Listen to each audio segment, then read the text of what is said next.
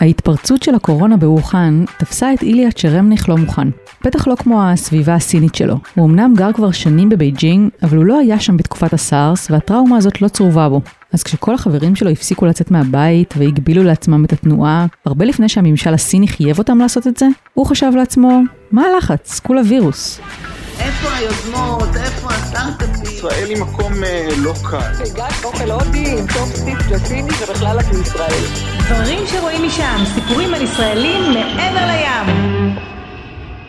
היי, hey, אני שלומית רביד ואתם מאזינים לדברים שרואים משם בימי קורונה. היום אנחנו עם איליה צ'רמניך, שעבר לבייג'ינג ב-2008, ממש לפני האולימפיאדה, וחי שם עד היום עם בת זוגו עדן. הוא הגיע לשם אחרי שסיים תואר בלימודי מזרח אסיה באוניברסיטה העברית, וחשב לשפר את השפה ולהכיר את המדינה קצת יותר לעומק. זה אולי המקום להזכיר שגם אני גרתי קצת בבייג'ינג, לפני בערך עשור. כמו איליה, למדתי לימודי מזרח אסיה, וכשסיימתי קיבלתי מלגה ללימודי סינית באוניברסיטת רן מין. הסינית שלי אמנם כבר קצת חלודה, אבל זו עד היום אחת הערים האהובות עליי בעולם. בכל מקרה נחזור לאיליה.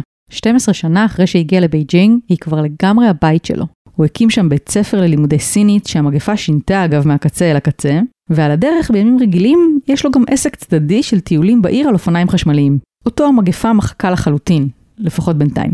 הנה השיחה שהקלטתי איתו ב-27 באפריל.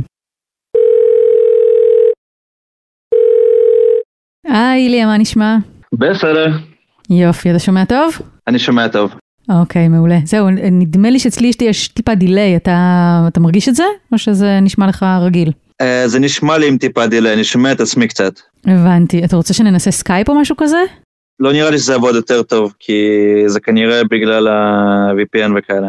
אה, הבנתי, כן, VPN. אני זוכרת את הדבר הזה מימיי uh, בסין. VPN זה virtual private network, כלומר רשת פרטית וירטואלית. זאת בעצם תוכנה שמאפשרת למחשב שלכם להתנהג כאילו הוא נמצא במקום אחר ומחובר לרשת פרטית כלשהי. הרבה מכם משתמשים בתוכנות כאלה כדי להתחבר למחשב של העבודה מהבית, עניין אקטואלי במיוחד בימים אלה, וזרים במדינות כמו סין למשל משתמשים בהן כדי לעקוף כל מיני מגבלות שהממשל מטיל על האינטרנט. כשאני גרתי שם זה שימש בעיקר כדי להתחבר לפייסבוק, ג'ימייל ויוטיוב. אז מה, מה, מה שלומך? מה המצב בבייג'ינג? יש פה מין סוג של, אני לא אקרא לזה חזרה לשגרה, יש פה, נוצרת פה מין שגרה חדשה כזאת. קצת מוזרה, כאילו מצד אחד אה, אנשים טיפה יותר יוצאים מהבית ומתחילים לחיות, מצד שני זה לא דומה לחיים שהיו פה מלפני הווירוס. אנשים מתחילים כבר לחזור לעבודה, דברים, בתי ספר נגיד יש? ספציפית בבייג'ינג פתחו כרגע רק שתי כיתות, שזה כיתות ט' וי"ב, כי בעצם אלה הגילאים שיש להם מבחנים בסוף השנה שהם מאוד חשובים. בין אם זה לאוניברסיטה או מבחני כניסה לתיכונים. כי בסין מבחנים זה מה שהכי חשוב. המסורת של הבחינות בסין היא באמת עניין די משוגע שקיים כבר יותר מאלף שנה. יש בחינות כניסה לתיכון, לאוניברסיטה וגם לשירות הציבורי. הן קשות מאוד, דורשות אין ספור שעות שינון ומכסות שלל נושאים, ממתמטיקה ועד שירה. בחינת הכניסה לאוניברסיטה, הגאוקאו, היא סוג של פסיכומטרי על סטרואידים ונמשכת תשע שעות שלמות. אז בעצם כל שאר הילדים, גם גנים, גן... והכל כולם בבית עדיין? כולם בבית, והגנים יהיו האחרונים בעצם שיחזרו. כאילו עושים פה משהו כאילו שהוא בעצם הפוך ממה שקורה ב... כי זה בעצם מה שהכי מפריע להורים ללכת לעבוד. אז פה חושבים על זה בקטע של מה הכי חשוב לעתיד של הילדים, לא מה הכי חשוב להורים. ומבחינת הסינים, מה שהכי חשוב לעתיד של הילדים זה המבחנים שהם יצטרכו לעשות. אז מי שהכי קרוב למבחנים חוזר לבית ספר.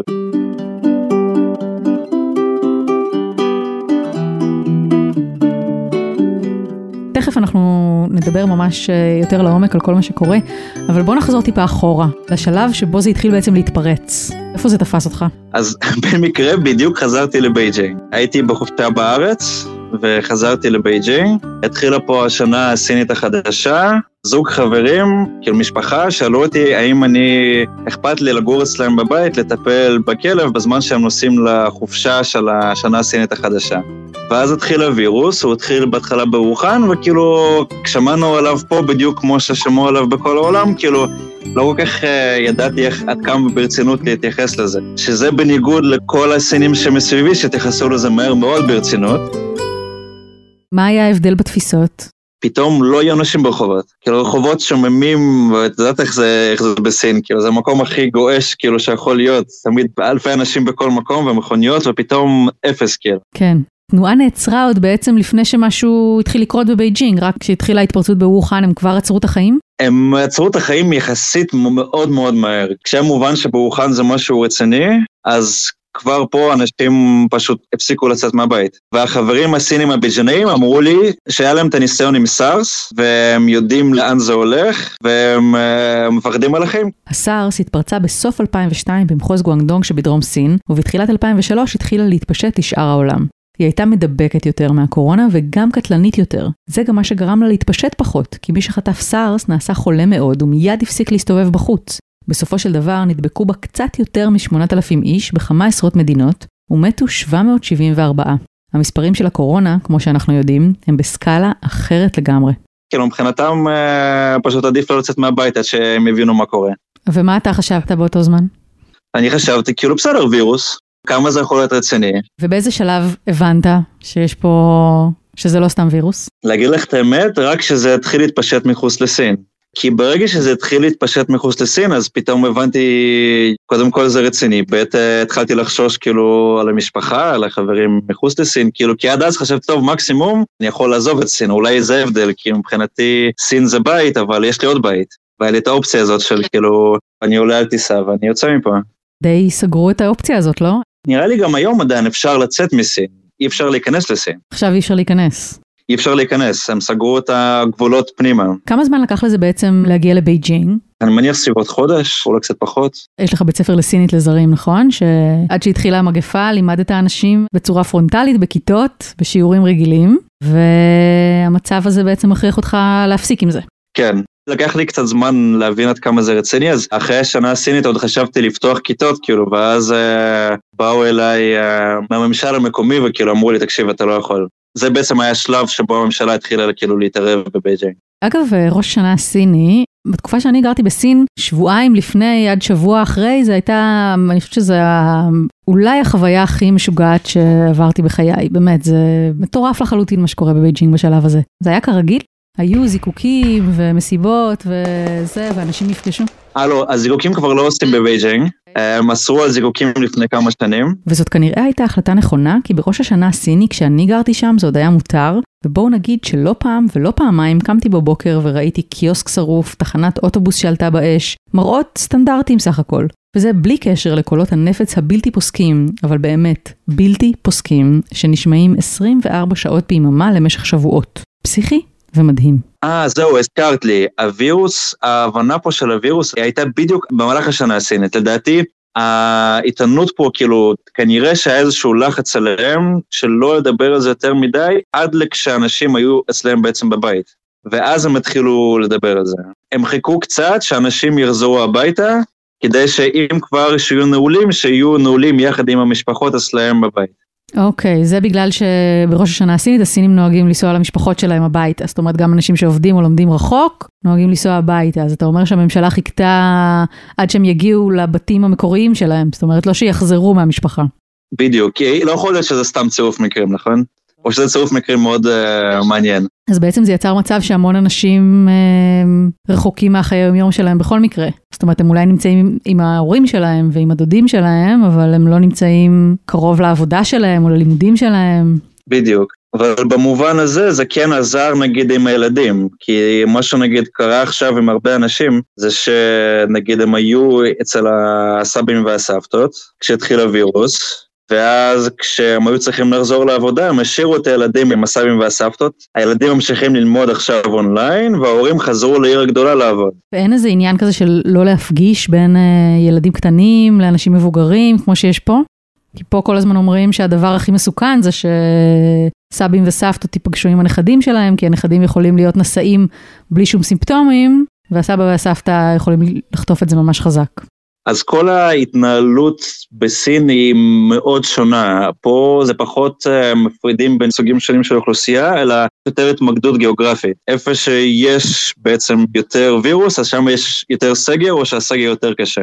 ופחות הפרדה מבחינת סוגים של האנשים. הבנתי, זאת אומרת המלחמה היא נגד הווירוס כולו, ולא פר בן אדם. כי פה זה ממש, אתה יודע, כל בן אדם שנפטר מיד מוציאים הודעה, וכל שנייה מעדכנים בדיוק כמה חולים יש, ואם יש ילד או מישהו קצת יחסית צעיר, אז מיד מעדכנים וכל הזמן עוקבים אחרי המצב שלו. זאת אומרת, הכל מאוד מאוד אה, אישי. זה גם עניין תרבותי וזה גם עניין של אה, כמה שעבר הזמן, גם פה זה נהיה טיפה יותר אישי, אבל זה לא יכול להיות אישי באותה מידה כמו בארץ, כשכולם מכירים את כולם, וכשיש בארץ, לא יודע, שמונה מיליון איש ופה יש אה, מיליארד וחצי. ברגע שהתחילו לסגור הכל, מה אמרו בעצם התקנות חירום בבייג'ינג? בשלב הכי חמור, איך נראו החיים שלכם? בבייג'ינג זה אף פעם לא היה ברמה של ווחאן, כי לא הגיע פה לרמה של התפרצות של ממש. לפי הנתונים של אוניברסיטת ג'ונס הופקינס, בבייג'ינג כולה, עיר של יותר מ-20 מיליון איש, יש פחות מ-600 נדבקים בקורונה ותשעה מתים בלבד. אז המגבלות פה גם היו מאוד גיאוגרפיות, אז כאילו איך שהם ניהלו את זה פה זה שבעצם כל אזור מגורים או אזור משרדים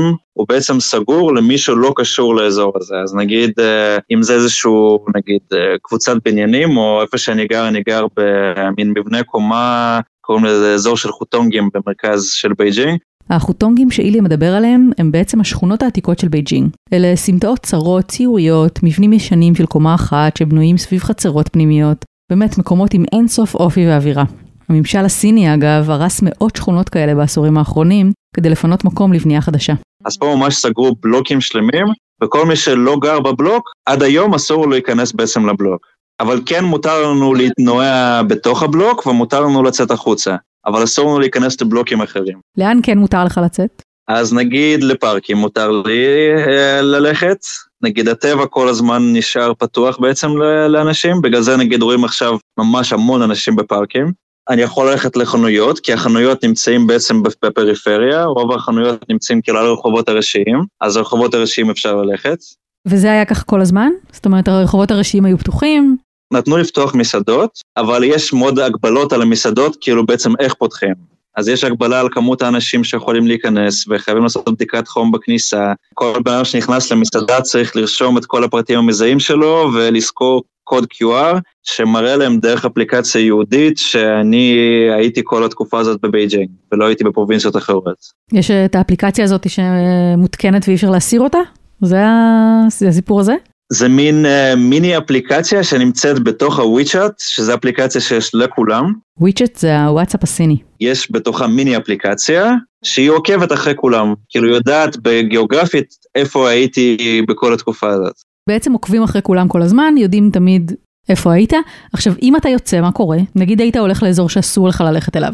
אז קודם כל אני לא יכול להיכנס לאזורים שאסור ללכת אליהם, נגיד בתוך בייג'ינג, פשוט לא הכניסו אותי לאזור שאסור, כי יש שומרים בעצם בכל מקום. כל האזורים מגודרים היום? בכניסה לכל מתחם בניינים, לכל מקום, יש אה, שומרים מיועדים עכשיו במיוחד, שהם שומרי קורונה כאלה. וואו, אבל נגיד חוטונגים, חוטונגים זה פשוט שכונות של אה, בתים נמוכים כאלה עם סמטאות, אז בכל אה, כניסה כזאת יש שוטר? כן. וואו, זה הרבה שוטרים. אז זה לא שוטרים, אלא זה מין סוג של אה, מתנדבים, אני לא יודע אם הם בתשלום או לא בתשלום, עם מין סרטים או דומים כאלה על היד, או שיש להם מין מדים מיוחדים, שזה מין, uh, זה לא אפילו משטרה שמתעסקת בזה, זה מין uh, משהו מיוחד שהוקם לצורך זה. ומי האנשים? זה אנשים צעירים, מבוגרים, מי הם העובדים בזה? אז בהתחלה אלה היו מתנדבים מבוגרים, שהם בדרך כלל גרים באותה שכונה. אוקיי. Okay. ועכשיו החליפו אותם בחבר'ה צעירים, שהם עובדי ממשל לדעתי. אני לא יודע מה הם עושים בחיים הרגילים, אבל uh, זה מה שהם עושים עכשיו. אז בעצם המצב הזה שאתה מתאר, הוא לא השתנה מתחילת ההתפרצות? ככה זה היה מההתחלה וככה זה עכשיו? זה לא, לא היו הקלות, החמרות לאורך הדרך? כמעט ולא, זה פחות או יותר מה שהיה, זה ככה עכשיו, אין באמת הקלות. אה, מנסים טיפ-טיפה, מקלים קצת על... אה, קצת נגיד בקטע של נגיד בתי קולנוע ניסו לפתוח, ואז אחר כך החליטו שהם סוגרים. פתחו נגיד חדרי כושר, ואז אחרי שבועיים החליטו שהם סוגרים אותם עוד פעם. אז יש מין זיגזג כזה של אה, הקלות, ואז עוד פעם החמרות. עכשיו בעצם כל מה שאתה מספר פה, זה נכון לכל סין חוץ מווחאן, או וחובי, או, או שזה רק בבייג'ינג וכל אה, עיר גדולה או כל אה, מחוז מטפל בעצמו? כל מחוז מטפל בעצמו. בייג'ינג יחסית מחמירה, כי אה, אמור להיות פה אירוע פוליטי מאוד גדול. תחשבי חס ושלום שאיזה פוליטיקאי חשוב פתאום היום יחלה בקורונה, זה לא יהיה טוב לדימוי כאילו עכשיו עכשיו. איזה אירוע פוליטי אמור להיות? אה, זה מין מפגש שנתי של, אה, של הקונגרס שקורה כל שנה בתקופה הזאת. הוא יקרה באמת? או שיש סיכוי לביטול? יש סיכוי שיהיה אונליין. יש עכשיו דיבורים שיכול להיות שיהיה אונליין.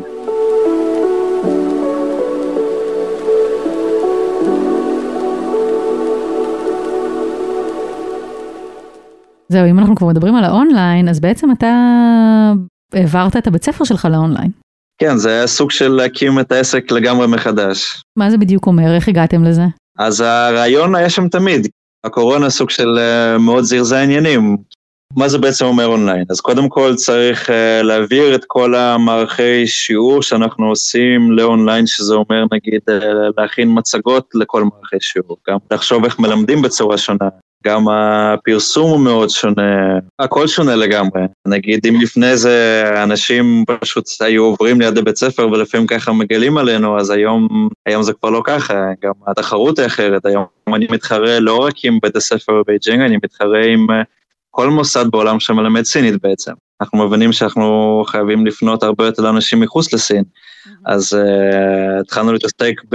אם זה באינסטגרם או שזה בפייסבוק או ביוטיוב, אפילו גיוס של אנשים, גייסתי אנשים ספציפית לתפקידים כאלה של ליצור תוכן כאילו לכל הערוצים האלה. אני אישית יחסית נהנה מהתהליך, כי זה נתן לי איזשהו, איזה מין דם חדש כזה, מין איזה כיף של פתאום, של ההתחלה של העסק שעושים הכל מההתחלה, אז פתאום זה קורה עוד פעם. שזה גם מצד אחד קצת מפחיד, מצד שני זה גם איזשהו כיף כזה של טוב, יאללה, מה, איך אנחנו עושים את כל הדבר הזה. זהו, מצד אחד זה באמת אה, מאוד מגביר את התחרות, אבל מצד שני זה פותח לך אה, שוק שהוא אינסופי בעצם. אם עד עכשיו כל הלקוחות הפוטנציאליים שלך היו באזור מסוים של בייג'ינג, אז עכשיו זה באמת כל העולם. בדיוק, וגם הסטודנטים שלנו עכשיו בכל העולם. תחשבי שגם הסטודנטים שלנו שמקודם, שהיו בבייג'ינג, רוב הזרים כרגע שגרו לפני זה בבייג'ינג, לא נמצאים כרגע בבייג'ינג.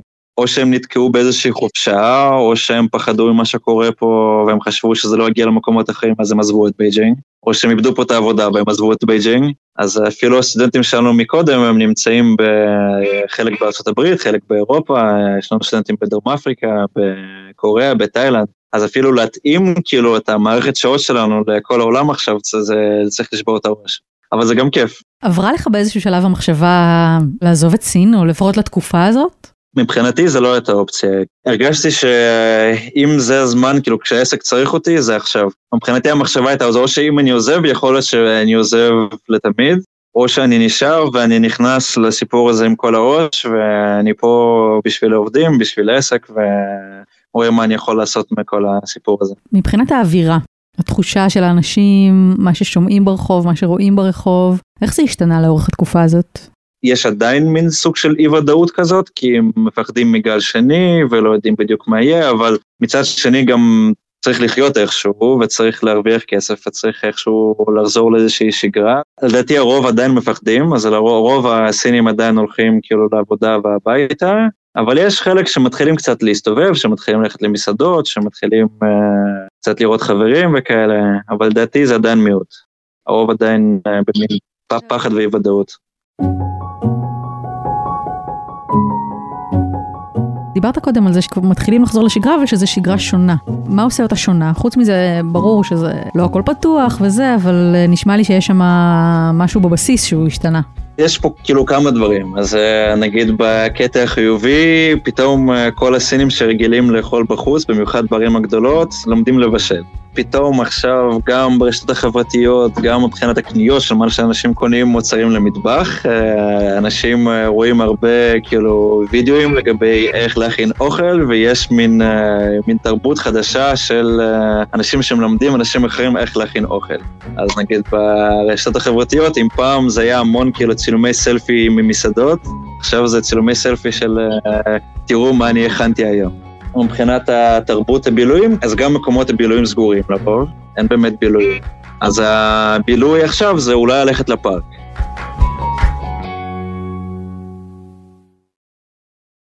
זה פחות או יותר הבילוי, לדעתי העיקרי של האנשים פה, כאילו, זה קצת ללכת לטבע, קצת ללכת לפארק, אז יש ירידה מאוד מאוד גדולה כאילו בצריכה בכל התרבות הפנאי. גם מבחינת כאילו העבודה, אז היום יש, מתחילים לראות פה הרבה כאילו גם בתי עסק שנסגרו ונסגרים, ואנשים שמאבדים את העבודה, ואנשים שמוכנים לעבוד תמורת אה, פחות כסף נגיד.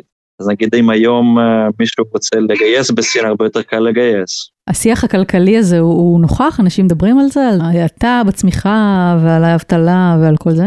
רואים את זה הרבה יותר ברחוב מאשר רואים את זה בעיתונות. לדעתי מה שרואים היום בעיתונות זה עוד, אה, זה רק ההתחלה כאילו.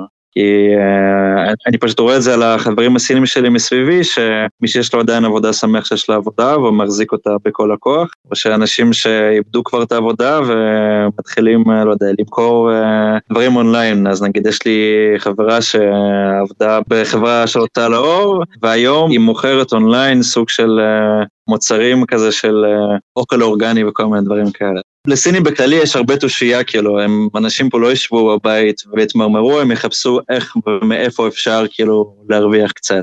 אז פתאום רואים, כאילו, כל מיני אנשים שמכינים אוכל בבית ומוכרים את זה, או שעושים סרטונים ומנסים, או שעושים איזה שהם קורסים אונליין ומנסים להרוויח מזה קצת.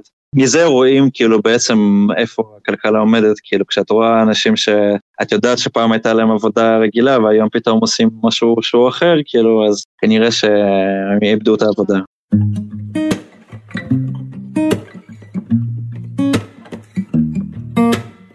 תגיד, באמת הזכרת את העיתונות והתקשורת, מצליחים להבין מהתקשורת מה הולך, או שהכל כל הזמן עמום? איך זה עובד? באופן כללי, בסין, כאילו לפחות החבר'ה צעירים, לרוב ניזונים מהרשתות החברתיות, או נגיד מאיזה שהם חשבונות וויצ'אט פרטיים, ופחות מה, מהטלוויזיה ומהעיתונות הסינית, כי תמיד לוקחים מה שהם כותבים בערבון מוגבל. אבל לדעתי הממשלה כן באיזשהו מובן עשתה פה עבודה טובה, במובן שהרבה שלטונות מקומיים פתחו חשבונות וויצ'אט שלא היו קיימים לפני זה, והם כותבים, מנסים כאילו כמה שיותר לידע את הציבור במה שקורה. אז גם מבחינת, ה, לא יודע, כמות החולים ואיפה הם נמצאים ואמצעי זהירות, ו... אז יש פה איזשהו שיפור כאילו ב... כאילו בעצם הממשלה מתחילה להשתמש גם כאילו יותר, הרבה יותר במדיה חברתית, שזה איפה שהחבר'ה פה גם ככה צורכים את המידע. יש שם התייחסויות לכל הקונספירציות שמסתובבות בכל העולם? פחות, דברים שקשורים לקונספירציה זה משהו שהממשל לא אוהב, אז יש פה צנזורה מאוד כאילו כבדה לגבי כל דבר שהוא קשור לקונספירציה, ומורידים את זה מהר מאוד כאילו מהרשתות החברתיות, אז פחות רואים את זה. לסיום, מה אתה מתכנן לעסק אחרי שכל זה ייגמר? אז מבחינתי זה כאילו, אני בונה לטווח הארוך. אני עכשיו אה, איפשהו, כאילו נגיד קיצצתי, אבל איפשהו להפך, אני משקיע, כאילו, משקיע במדיה החברתית, אני משקיע במערכי שיעור, כי אני רואה שלדעתי, כאילו, הקטע של האונליין יימשך וזה ויגדל, ולשם כאילו העולם הלך גם ככה, וזה רק ילך ויגדל. אז אני רואה איפשהו הזדמנות במה שקורה עכשיו. נגיד, אה, לתת לך דוגמה, אם פעם אה, לעשות פרסום בגוגל ופייסבוק היה יחסית יקר לדעתי, היום זה נראה יותר זול. כי יש הרבה חברות שמקצצות בפרסום, אז בעצם הפרסום נהיה איפשהו יותר זול אפילו. זה, לא יודע, לדעתי יש, יש פה, יש איזשהם הזדמנויות, שבמקרה שלי, גם כאילו בקטע של לימוד מרחוק, זה משהו שימשיך גם אחר כך. עד כדי כך שזה יחליף את הלימוד הפיזי, או שלא צריך להגזים? לא צריך להגזים, יהיה עדיין לימוד פיזי, אבל יש איזושהי נוחות, ואנשים עכשיו גם מכירים את הנוחות הזאת. אוקיי, איך קוראים לבית ספר? רק שנדע, אולי אני אבוא לשפר אצלך את הסינית. בכיף, השם באנגלית זה culture yard. אוקיי, מעולה. דבר אחרון שאתה רוצה לומר לפני שאנחנו נפרדים? בגלל שסיני עכשיו בעצם כאילו שלב אחד קדימה משאר העולם, אני רוצה להגיד שאנשים צריכים להתאזר עם הרבה מאוד סבלנות, כאילו הווירוס הזה ייקח לו הרבה זמן עד שהוא ילך, ומאוד רואים את זה פה, עם זה, עם הגל השני ועם הזהירות שאיתה חוזרים לשגרה, אז צריך הרבה אורך רוח ולהתכונן ליום שאחרי, אבל לקחת בחשבון שזה ייקח הרבה מאוד זמן. ננסה להיות אופטימיים. איליה צ'רמניך, תודה רבה רבה על השיחה. תהיה חזק, אני מקווה שזה יעבור מהר. תודה לך שלומית. בכיף, שיהיה בהצלחה עם הבית ספר. תודה רבה. ביי, להתראות. עד כאן עוד פרק של דברים שרואים משם בימי קורונה. תודה לאיליה צ'רמניך, תודה לעורך הפודקאסטים רון טוביה, לניב בן אלי על הסאונד, ותודה לכם שהאזנתם. לפני שניפרד, אני מזמינה אתכם לעקוב אחרינו בספוטיפיי או בכל אפליקציה אחרת, וגם להאזין לפרקים הקודמים שלנו. יש שם גם סיפורים על ימי הקורונה במקומות כמו שוודיה, קוסטה ריקה וסינגפור, וגם סיפורים אחרים לגמרי מימים טובים יותר, ממדריד ועד נורבגיה. אני שלומית רביד. יאללה ביי.